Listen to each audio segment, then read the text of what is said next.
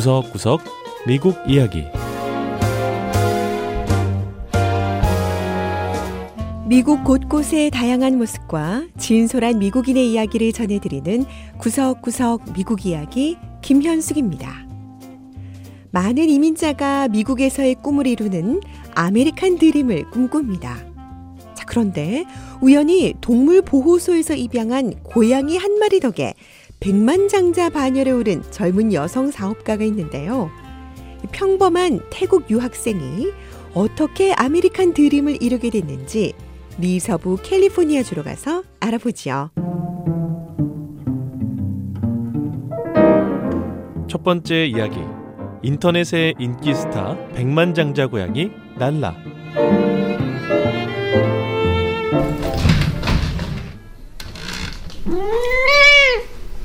회색 얼룩무늬 고양이 날라는 빈 상자들을 무척 좋아합니다. 상자 안에 들어가 편안한 낮잠을 즐기는 걸 좋아하는 한편 꽉 닫혀서 열리지 않는 문은 또 제일 싫어하는데요. 평범해 보이는 고양이 날라는 하지만 인터넷상에선 가장 인기 있는 동물입니다. 자그마한 얼굴에 유난히 큰 눈, 다양한 표정을 짓는 귀여운 날라에 푹 빠진 사람이 수백만 명에 달하는데요. 인터넷 소셜미디어인 인스타그램에서 날라의 계정을 따르는 사람의 수는 무려 400만 명이 넘습니다. 그리고 날라가 벌어들이는 수입은 수백만 달러에 달하죠. ไม่ไม่ได้คิดว่ามันจะขึ้นไปถึง 제가 키우는 고양이를 수백만 명이 따르게 될 거라곤 상상도 못했어요. 지난 5년 동안 날라의 사진을 인스타그램에 올리면서 날라도 저도 완전히 다른 삶을 살게 됐습니다. 날라의 주인인 바리시리 메타치티판 씨는 태국에서 미서부 UCLA 대학으로 유학 온 학생이었습니다. 푸키라는 별명으로 불리는 바리시리 씨는 한 유기묘 보호소를 방문했다가 날라를 만나게 됐다고 했습니다. 사실 고양이를 입양할 생각으로 동물 보호소를 찾은 건 아니었습니다. 하지만 우리 안에 있는 날라를 보고는 생각이 바뀌었어요. 생후 5개월 된 새끼 고양이였는데 너무 사랑스럽더라고요. 뭔가 강한 끌림이 있었죠. 날라를 들어 올렸는데 제 얼굴을 막 핥아주는 거예요. 그 순간 날라를 입양해야겠다고 다짐했습니다. 푸키 씨는 자신이 좋아하는 디즈니 만화 영화 라이언 킹에 나오는 암사자 이름을 따 날라라는 이름을 지었습니다. 그리고 2012년 날라의 이름으로 인스타그램 계정을 만들고 인터넷에 날라의 사진을 올리기 시작했는데요. 당시로선 이렇게 동물 계정을 만드는 게 흔한 일은 아니었다고 하네요. 날라의 귀여운 사진을 통해 사람들을 얼마나 끌어모을 수 있을지 내 자신을 시험해보고 싶었어요. 그래서 날라 계정으로 열심히 활동했죠. 하루도 빠짐없이 날라의 사진을 올렸어요. 그러자 날라의 계정을 찾는 사람들이 점점 늘어나기 시작했습니다. 1년 만에 날라의 계정을 따르는 사람들은 70만 명이 달했습니다. 그러자 여러 사업체가 푸키 씨에게 접촉하기 시작했는데요. 날라가 자신들의 회사 제품을 사용하면서 홍보를 해달라는 부탁이었죠. I haven't heard anything at all but all And so we push out, you know, 날라의 팬들이 늘어나고 관련 업무가 많아지면서 경영학을 공부하던 푸키 씨는 대학 졸업 후 날라 관련 사업을 직업으로 삼게 됐습니다. 우리 가족은 대학을 졸업하고 제가 다시 태국으로 돌아오기를 원했어요. 특히 우리 아버지는 고양이 한 마리로 도대체 뭘 할 수 있겠느냐며 걱정을 하셨죠. 날라는 첫 번째 홍보 영상으로 300달러를 벌었습니다. 하지만 지금은 여러 소셜미디어 계정에 홍보 사진을 올리는 대가로 15,000달러까지 받는다고 하네요. 9살이 된 고양이 날라는 주인 푸키 씨에게 자동차와 집 두 채를 마련해 줬습니다. 그리고 최근 푸키 씨는 32살의 젊은 나이에 고양이 사료 회사의 최고 경영자 CEO가 됐습니다. Nala the cat. Hey, how y'all doing? 백만장자 고양이가 된 날라. 하지만 이 귀여운 고양이는 여전히 빈 상자 속에서 편안한 낮잠을 자며 나름대로의 아메리칸 드림을 즐기고 있습니다.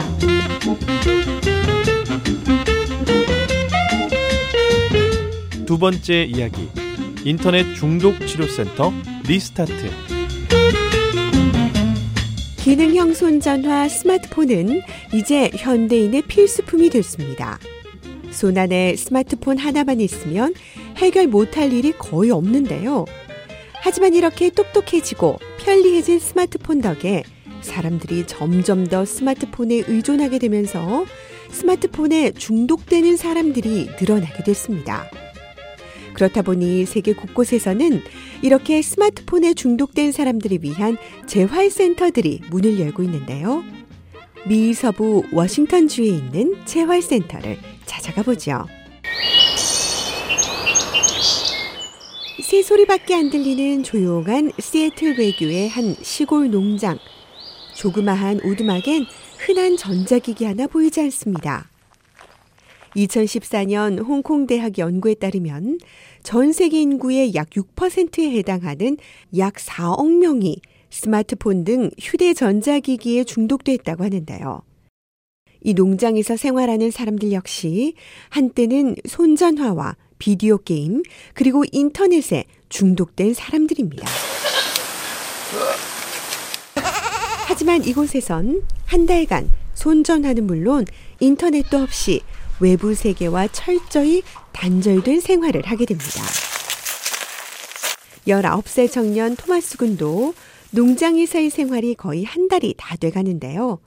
토마스 군은 다름 아닌 컴퓨터 게임이 문제였다고 합니다. I play a lot of shooters, but I also actually played for my colleges. 저는 총을 쏘고 싸우는 게임을 정말 많이 했습니다. 우리 대학의 사이버 스포츠 팀에 소속돼서 컴퓨터 게임 선수 생활도 했어요. 하지만 계속된 컴퓨터 게임으로 우울증 증세를 보이자 토마스 군의 부모님은 바로 이곳 리스타트 재활센터에 토마스 군을 보냈습니다. 리스타트 재활센터에서의 생활은 아주 엄격한데요. 정해진 시간에 취침을 해야 하고 농장에서 일도 해야 하고 운동도 하고 청소와 요리도 다 직접 해결한다고 합니다. 리스타트 재활센터의 의료소장을 맡고 있는 힐러리 캐시 박사는 스마트폰 중독 환자들은 이곳에서 어떻게 균형 있는 삶을 사는지, 어떻게 다른 사람들과 소통하는지를 다시 배우고 있다고 말했습니다. A lot of people go online because they have 인터넷에 중독되는 사람들을 보면 인터넷 온라인에서 친구를 만나고 또 사회적 필요를 채우고 있다는 걸 알 수가 있습니다. 현실 세계가 아닌 온라인 세계에서 사는 거예요. 리스타트 재활센터에서는 농장 생활을 포함해 총 10개의 다른 주제를 가진 방에서 재활을 하게 되는데요. 환자들은 전자기기 대신 그림을 그리거나 레고 장난감을 가지고 놀거나 악기를 연주하며 시간을 보내게 됩니다.